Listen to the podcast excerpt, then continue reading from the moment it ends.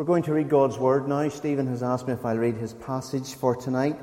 It is Luke chapter 21 and verse 5 right through to the end of the chapter, verse 38. But for the sake of the first four verses, I'm going to read the whole chapter. So if you have your Bible with you or your phone or whatever you use at home, can we turn together to Luke chapter 21. This is the Word of God. Luke, he writes, and he says, Jesus looked up and saw the rich putting their gifts into the offering box, and he saw a poor widow put in 2 small coins. And he said, truly I tell you, this poor woman has put in more than all of them, for they all contributed out of their abundance, but she, out of her poverty, put in all she had to live on. And while some were speaking of the temple, how it was adorned with noble stones and offerings, he said, as for these things that you see, the days will come when there will not be left here one stone upon another that will not be thrown down. And they asked him, Teacher, when will these things be, and what will be the sign when these things are about to take place? And he said, see that you are not led astray, for many will come in my name, saying, I am he, and the time is at hand. Do not go after them. And when you hear of wars and tumults, do not be terrified, for these things must first take place, but the end will not be at once. Then he said to them, nation will rise against nation, and kingdom against kingdom. There will be great earthquakes, and in various places famines and pestilences, and there will be terrors and great signs from heaven. But before all this, they will lay their hands on you and persecute you, delivering you up to the synagogues and prisons. And you will be brought before kings and governors for my name's sake. This will be your opportunity to bear witness. Settle it therefore in your minds not to meditate beforehand how to answer, for I will give you a mouth and wisdom which none of your adversaries will be able to withstand or contradict. You will be delivered up even by parents and brothers and relatives and friends, and some of you they will put to death. You will be hated by all for my name's sake, but not a hair of your head will perish. By your endurance you will gain your lives. But when you see Jerusalem surrounded by armies, then know that its desolation has come near. Then let those who are in Judea flee to the mountains, and let those who are inside the city depart, and let not those who are out in the country enter it, for these are days of vengeance, to fulfill all that is written. Alas, for women who are pregnant and for those who are nursing infants in those days, for there will be great distress upon the earth and wrath against his people. They will fall by the edge of the sword and be led captive among all nations, and Jerusalem will be trampled underfoot by the Gentiles until the times of the Gentiles are fulfilled. And there will be signs in sun and moon and stars, and on the earth distress of nations and perplexity, because of the roaring of the seas and the waves, people fainting with fear and with foreboding of what is coming on the world. For the powers of the heavens will be shaken, and then they will see the Son of Man coming in a cloud with power and great glory. Now when these things begin to take place, straighten up and raise your heads, because your redemption is drawing near. And he told them a parable. Look at the fig tree and all the trees. As soon as they come out in leaf, you see for yourselves and know that the summer is already near. So also when you see these things taking place, you know that the kingdom of God is near. Truly I say to you, this generation will not pass away until all has happened, or all has taken place. Heaven and earth will pass away, but my words will not pass away. But watch yourselves, lest your hearts be weighed down with dissipation and drunkenness and cares of this life, and that day come upon you suddenly like a trap. For it will come upon all who dwell on the face of the whole earth. But stay awake at all times, praying that you may have strength to escape all these things that are going to take place, and to stand before the Son of Man. And every day he was teaching in the temple, but at night he went out and lodged on the Mount of Olivet. And early in the morning all the people came to him in the temple to hear him. Amen, and we trust again that the Lord will bless the public reading of his holy word. Now would you turn to the portion of Scripture that David read to us in Luke chapter 21. Luke chapter 21. So So Luke chapter 21, I think it's important that you have your Bible open in front of you, that you can follow through the verses and see what is being said. So this evening I want you to put on your bifocals, not your actual glasses, if you have them, but your spiritual bifocals. And if the young people don't know what bifocals are, when you see somebody over 50 in church nodding up and down like a nodding dog, wearing glasses, it's not that they have developed a tic. It's because they have bifocals and they're looking to focus at the distance and what's up near. Bifocals enable you to see both far and near, what's up close and what's far away. And this evening we're looking at a passage of Scripture in which Jesus prophesies what is going to happen in the near future and in the distant future, in the immediate and at the end of the age. What will happen in the short term and what will happen in the long term. Now, right up front, I need to let you know that Bible scholars and preachers and Christians disagree over the interpretation of these words. And the disagreement centers on how much of the passage has to do with the near future and how much has to do with the distant future.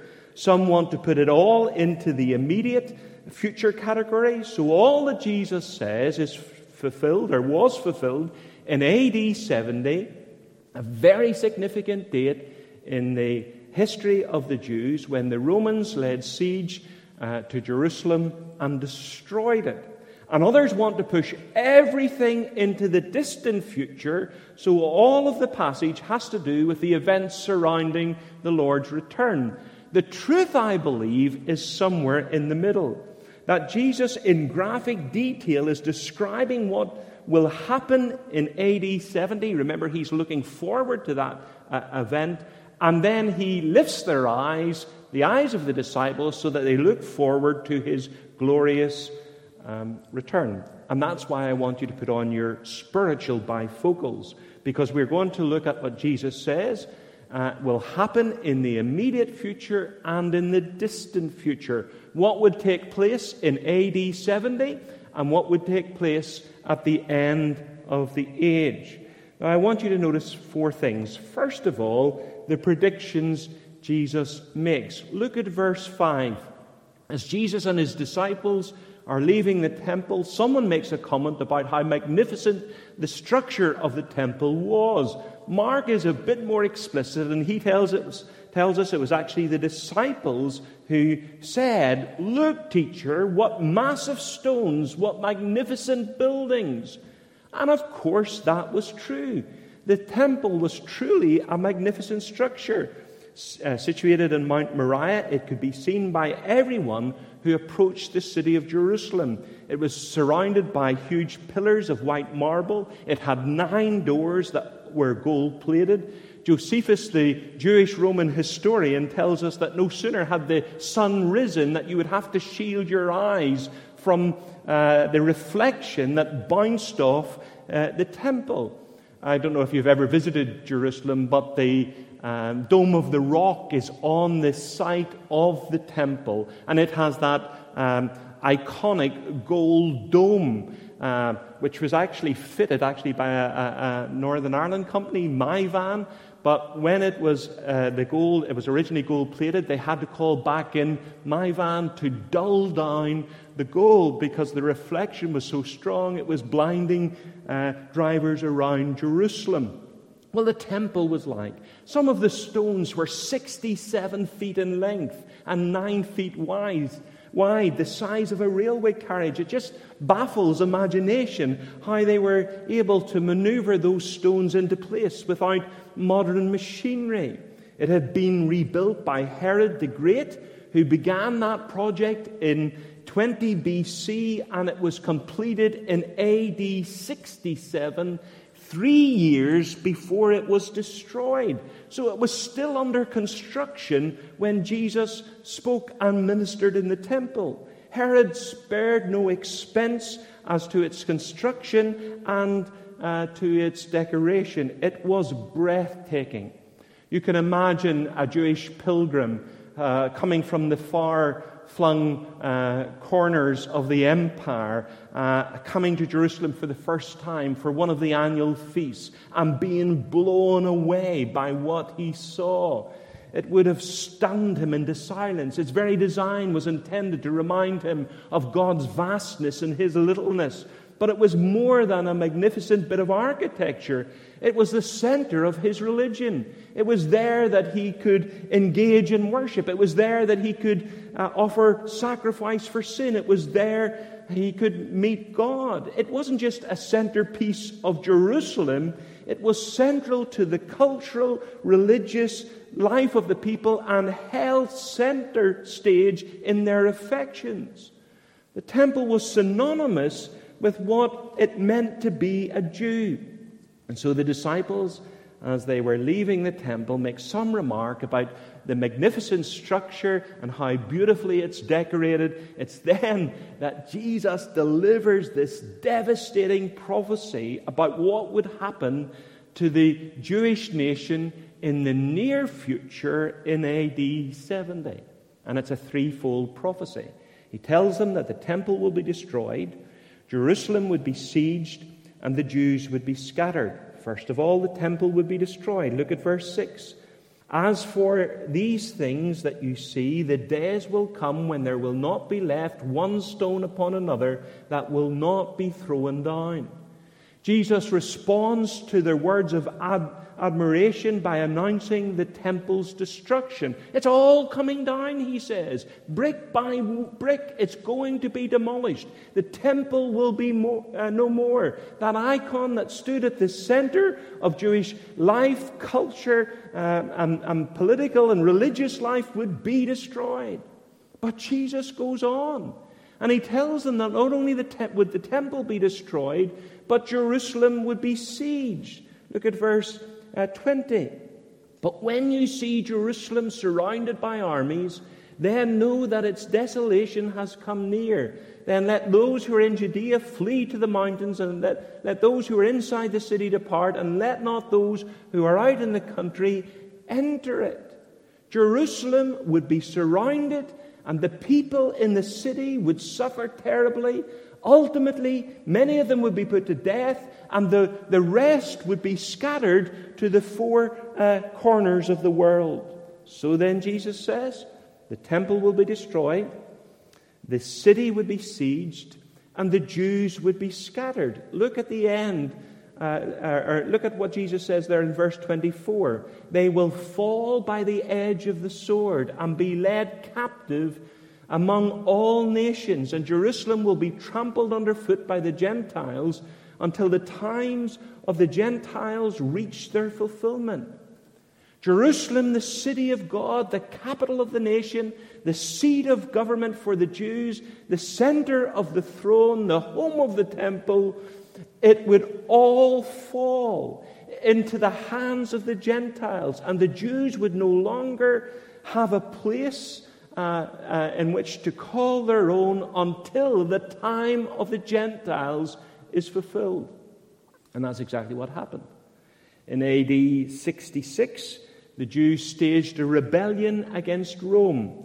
Titus Justus, a son of one of the emperors, marched up to Jerusalem and laid siege to it for 5 months. The people inside the city were reduced to eating dust and indeed to eating each other. So malnourished were nursing mothers that they had no milk to feed their children. By the time the city fell, there was no opposition because the people were reduced to a state of physical weakness and helplessness. Josephus, the Jewish Roman historian, tells us that the Romans took 97,000 Jews prisoners and 1 million Jews perished either by the sword or in the siege. They razed Jerusalem to the ground, stripping it of vegetation, and Titus Justus crucified a Jew every mile all the way from Jerusalem to Rome. And from that time, the Jews were scattered, and Jerusalem was under the control underfoot of the Gentiles. And most significant of all, the great temple, that centerpiece of Jewish religion, was destroyed, And since then, no sacrifice has been offered in Judaism. And then in AD 690, a Muslim mosque was built in the exact site of the temple, preventing a temple being rebuilt and sacrifices being reinstituted. And no sacrifice has ever been offered in Judaism since the fall of the temple in AD 70. And you must realize that there is this distinction between modern Judaism and biblical Judaism, because modern Judaism has no atonement, it has no sacrifice. It's interesting to notice, according to history, that not one Christian perished in the siege. Eusebius, writing in 314, tells us that the Christians took the words of the Lord literally. Verse 21, then let those who are in Judea flee to the mountains, and let those who are inside the city depart, and let not those who are out in the country enter it. So normally in a time of war, you flee to the city for protection, or you stay in the city for protection. But when they saw these things beginning to happen, the Christians went out and fled to the mountains, and all of them survived. So it was a devastating prediction that was made. But Jesus wants us to understand that this wasn't simply allowed by God, this was a punishment from God. Look at the end of verse 23. For these things will bring great distress upon the earth, and the wrath against this people. Wrath. Whose wrath? God's wrath. Look at verse 22. For these are the days of vengeance to fulfill all that was written. God in the Old Testament, through his prophets, had warned the people of God again and again of what would happen if they continued to reject him. And this destruction of the temple in AD 70 was not just a revelation of man's inhumanity to man, it was a revelation of the wrath of God. God was punishing his ancient people for the rejection of him and the rejection of his son. The prediction that Jesus makes, the temple would be destroyed, the city would be sieged, and the Jews would be scattered and deprived of their land. The second thing I want you to notice is the warning that Jesus gives. In verse 7, the disciples, presumably shocked by the news of what they have just been told, asked Jesus the question. Verse 7, Teacher, when will these things happen, and what will be the sign when these things are about to take place? When will these things happen? What things? Well, the things that he's just told them are going to happen. He has just told them that the temple will be destroyed, that Jerusalem would be sieged, and the Jews would be scattered. When will this happen? And in response, Jesus tells them three things. First of all, he says, avoid reckless speculation. Look at verses 8 and 9. And he said, see that you are not led astray, for many will come in my name, saying, I am he, and the time is at hand. Do not go after them. And when you hear of wars and tumults, do not be terrified, for these things must first take place, but the end will not be at once. Listen carefully to what Jesus says. Many will come in my name, claiming I am he. Who's the he? The Messiah. And that the time is at hand. What time? At hand, the coming of the Messiah. Do not go after them, says Jesus. Just prior to the fall of Jerusalem, there was this heightened messianic expectation, actually, that gave rise to the rebellion that precipitated the fall of Jerusalem. And people were coming and they were claiming to be the Messiah, encouraging the people to rebel. And Jesus says, do not listen to them. Jesus says, when you hear of wars and tumults, do not be frightened. These things must happen first, but the end will not come at once or right away, says the NIV. Wars and rumors of wars are not a sign of the end, but a sign that the end has yet to come. The period of history in which Jesus lived was known by historians as Pax Romana, the time of Roman peace. Because Rome ruled over most of the known world, there was peace throughout the Roman world. And Jesus says, when you begin to see that change, when you begin to see peace being disturbed, understand that that is not the end. It's the beginning of the end. The end has yet to come. So the manifestation of false prophets and wars and rumors of wars was not a sign of the end, but a sign that the end had still to come. Do you see what Jesus is saying? Don't get swept away with wild speculation. Things will change. Things will happen. That is not the end. It's the beginning of the end. As Matthew puts it, these things are the beginning of the birth pangs. So avoid reckless speculation. Secondly, he says, anticipate intense persecution. You see that in verses 12 through to 17. But let's just read verse 12. But before all this, they will lay their hands on you and persecute you, delivering you up to the synagogues. That gives us a little clue of what's been spoken of here. To the synagogues and prisons, and you will be brought before kings and governors for my name's sake. Now here Jesus is not speaking of the Jews. He's speaking to the Christians, to the disciples, to those who follow him. And he says, before all of this happens, AD 70, there's going to be a period of great persecution.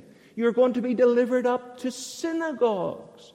Now, in ancient Judaism, the synagogue was more than a place of worship. It was central to the life of the community.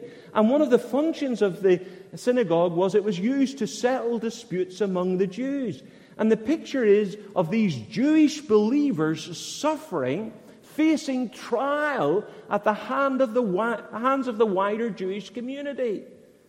Jesus even pictures believers being betrayed by their own families. Look at verse 16.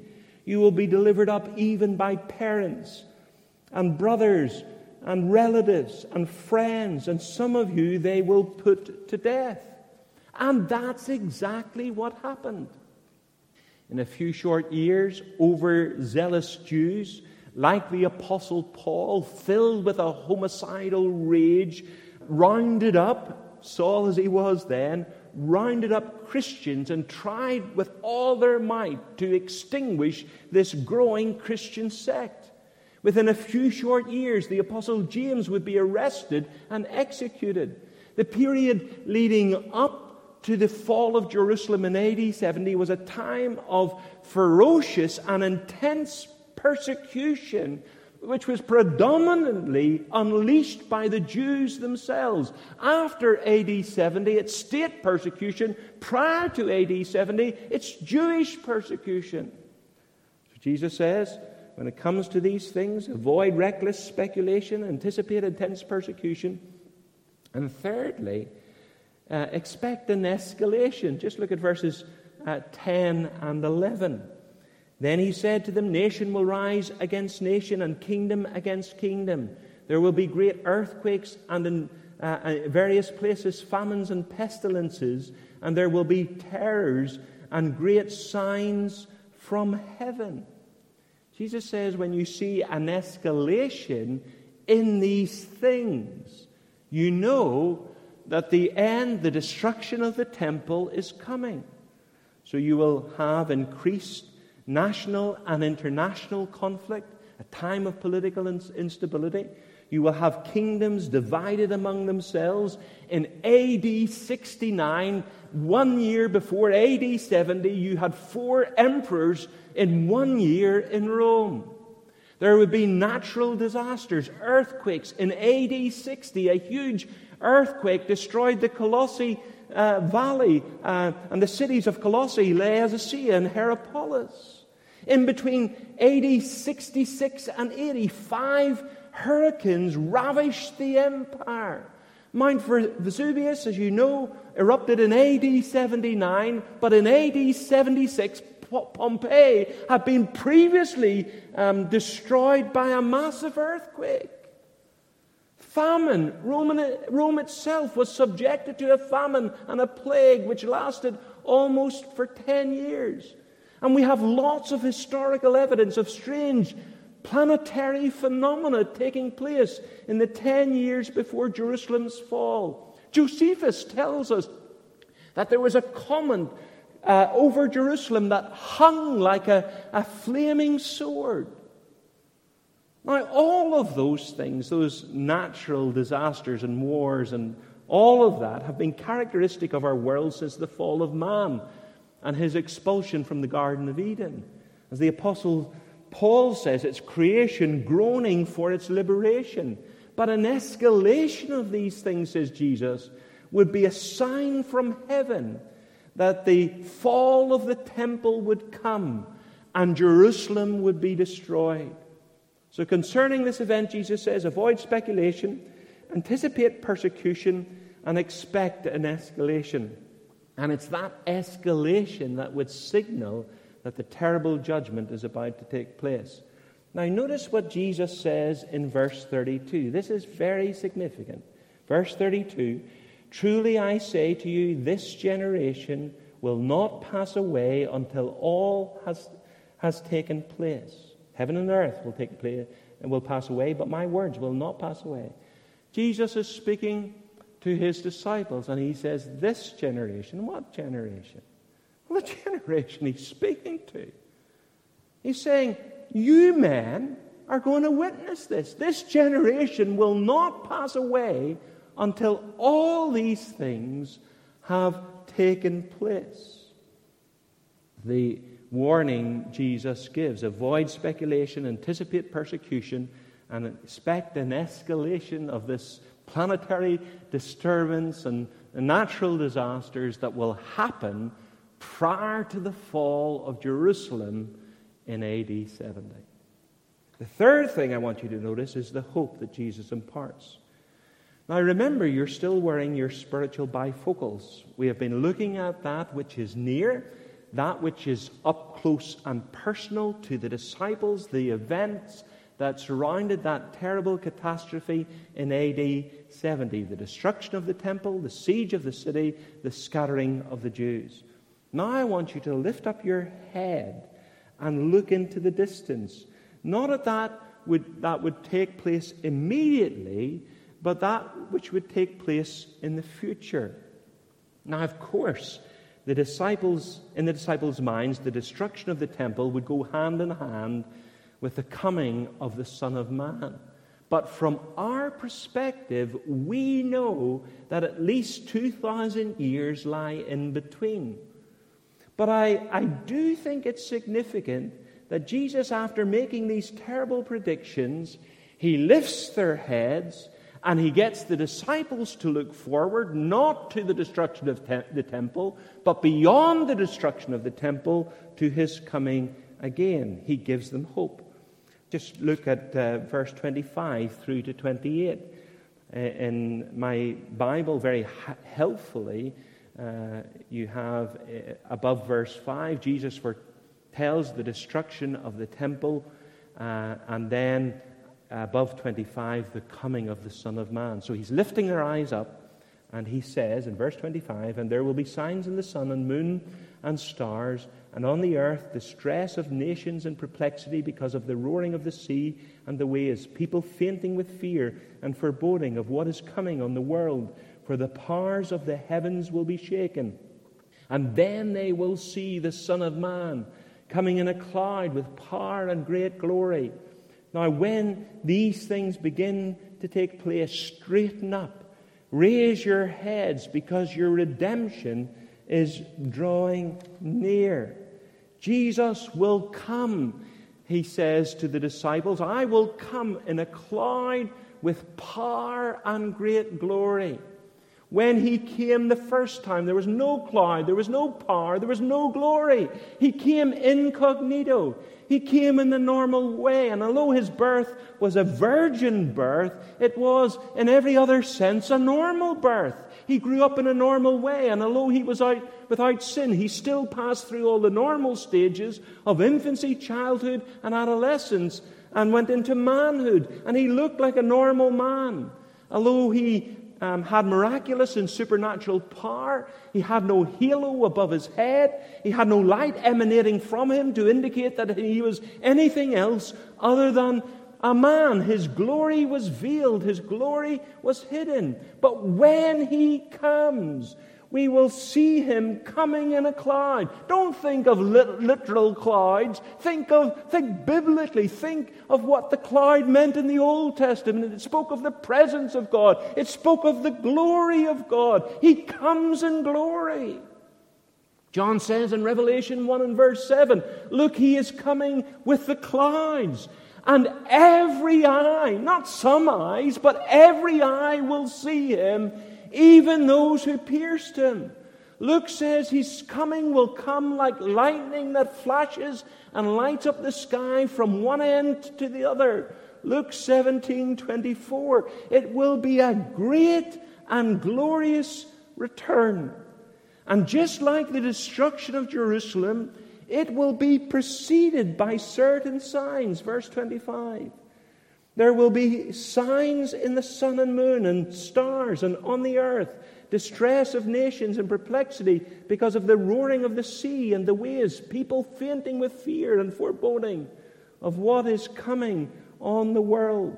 For the powers of the heavens will be shaken. Just as cosmic upheaval preceded the fall of Jerusalem, that same cosmic upheaval will precede the coming of Jesus. In fact, it's Charles Spurgeon that says that AD 70 was a dress rehearsal for the coming again of Jesus. There will be these signs, these indicators that will precede his glorious return. But when he comes, the Christian has nothing to fear. Sometimes people speak about the second coming as if it's a dreadful thing. It's a glorious thing. Look at verse 28. Now, when these things begin to take place, straighten up and raise your heads, because your redemption is drawing near. Redemption involves not just the forgiveness of sins, but our deliverance from sin, the deliverance of this world from sin, the final defeat of sin, being brought into the new heavens and the new earth wherein dwells righteousness. So we don't fear. We stand and we look up, anticipating, not dreading the coming of Jesus, because then our suffering, the effects of sin are removed and our redemption is complete. We look forward with eager anticipation. We stand. We lift our heads. We stand on our tippy toes, waiting for his return and our redemption. That is our great hope and our great longing.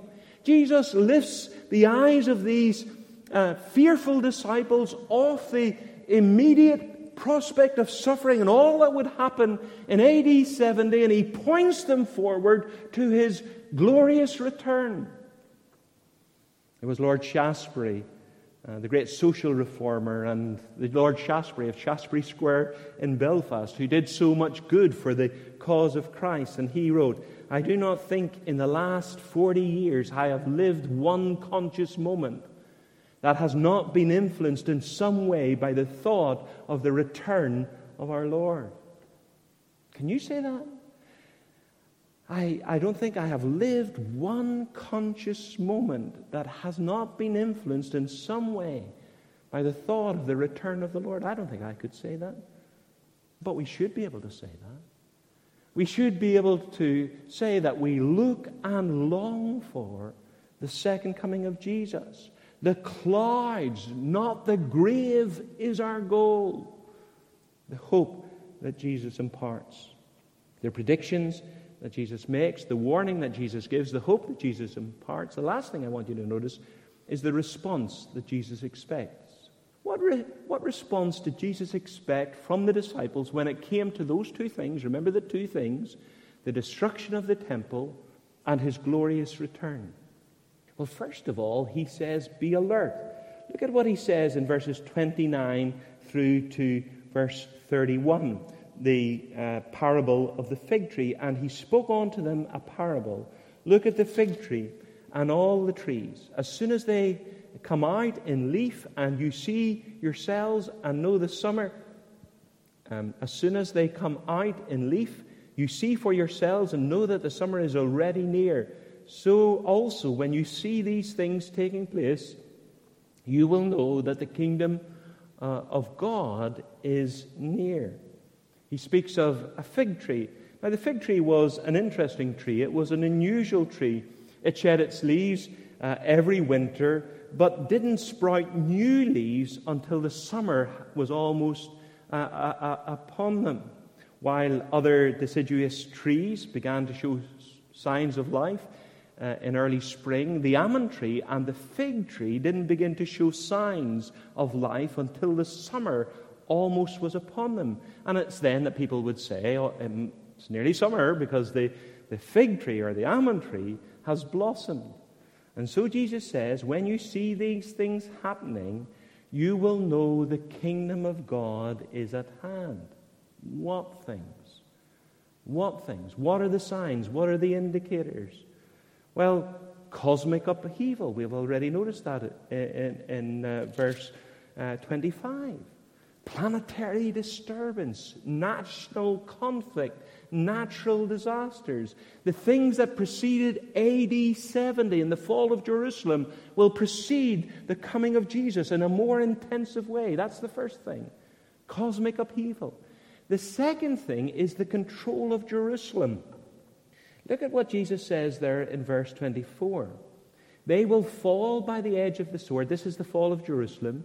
And be led captive among all nations, and Jerusalem will be trampled underfoot by the Gentiles until the times of the Gentiles are fulfilled. Do you see that?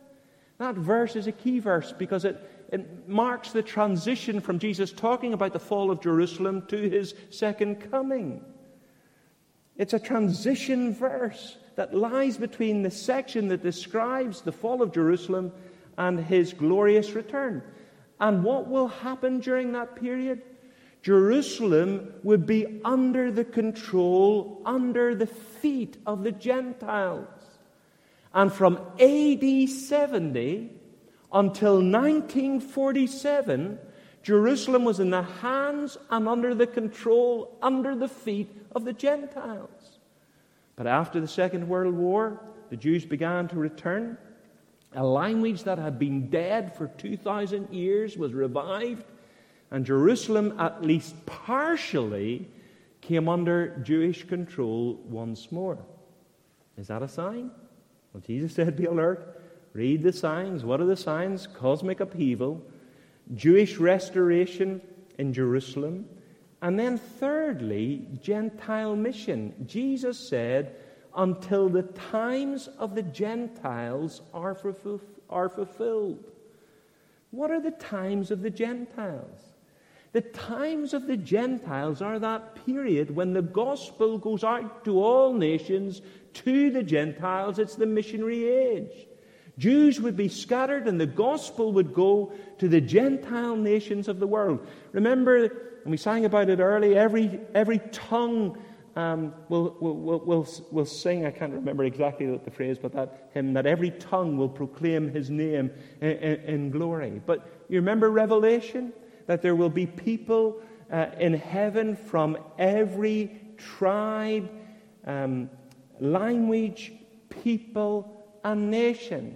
And if there are people in heaven from every tribe, language, people and nation, then the gospel has to go out to every tribe, language, people and nation. In fact, in both Matthew and Mark's account, Jesus says, and the gospel of the kingdom will be preached in the whole world as a testimony to all nations, and then the end will come. And in the last 100 years, through the internet, through radio, through missionary endeavor, we are closer to that point where the world has heard the gospel than we have ever been. Read the signs, says Jesus. Just like the fig tree, when it sprouts leaves, indicates summer is coming. So the signs indicate I am coming. What are those signs? Cosmic upheaval, Jewish restoration to Jerusalem, the gospel going out to all the Gentile nations of the world. On these signs, is there cosmic disturbance? Well, maybe there seems to be an intensification of that, but maybe. The restoration of Jerusalem? Well, partially, yes. Gentile mission completed to the world almost. Read the signs. Be alert, says Jesus. Secondly, be ready. Look at what is said there in verses 34 and 35. But watch yourselves, lest your hearts be weighed down with dissipation and drunkenness, and the cares of this life, and that day come upon you suddenly like a trap. For it will come upon all who dwell on the face of the whole earth. But stay awake at all times, praying that you may have strength to escape all these things that are going to take place and to stand before the Son of Man. That word dissipation is the Greek word for a hangover, when your head's foggy and fuzzy and you can't think straight. Now, I have been drunk 3 times in my life. You'll be shocked to know.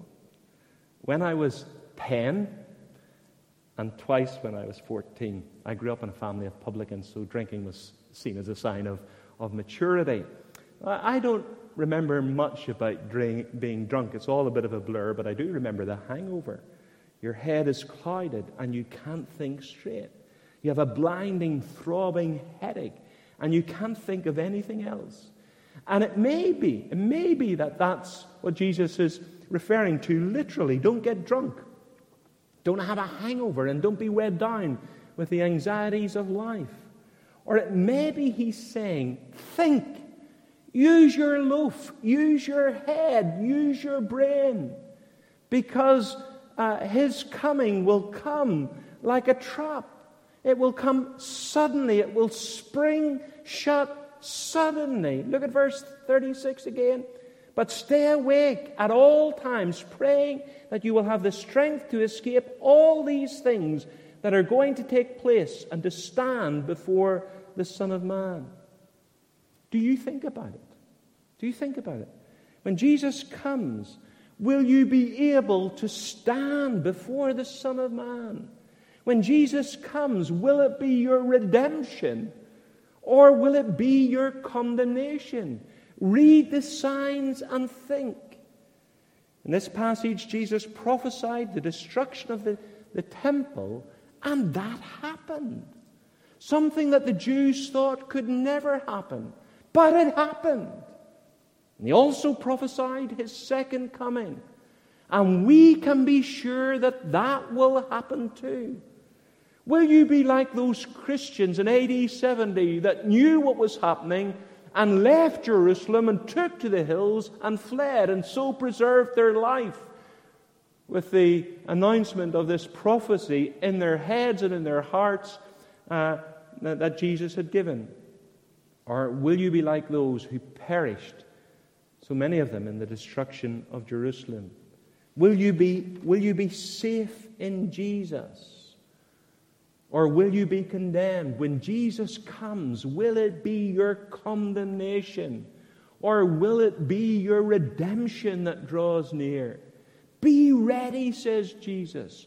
Are you ready? Be alert. Read the signs. Use your head. Use your mind. Read the signs. Be alert. And be ready. Take refuge in Jesus. Trust in Jesus. Believe in Jesus, so that you might be ready for that great and glorious day of the Lord. The predictions Jesus makes, the warning that Jesus gives, the hope that Jesus imparts, and the response that Jesus expects. Be alert and be ready. Amen.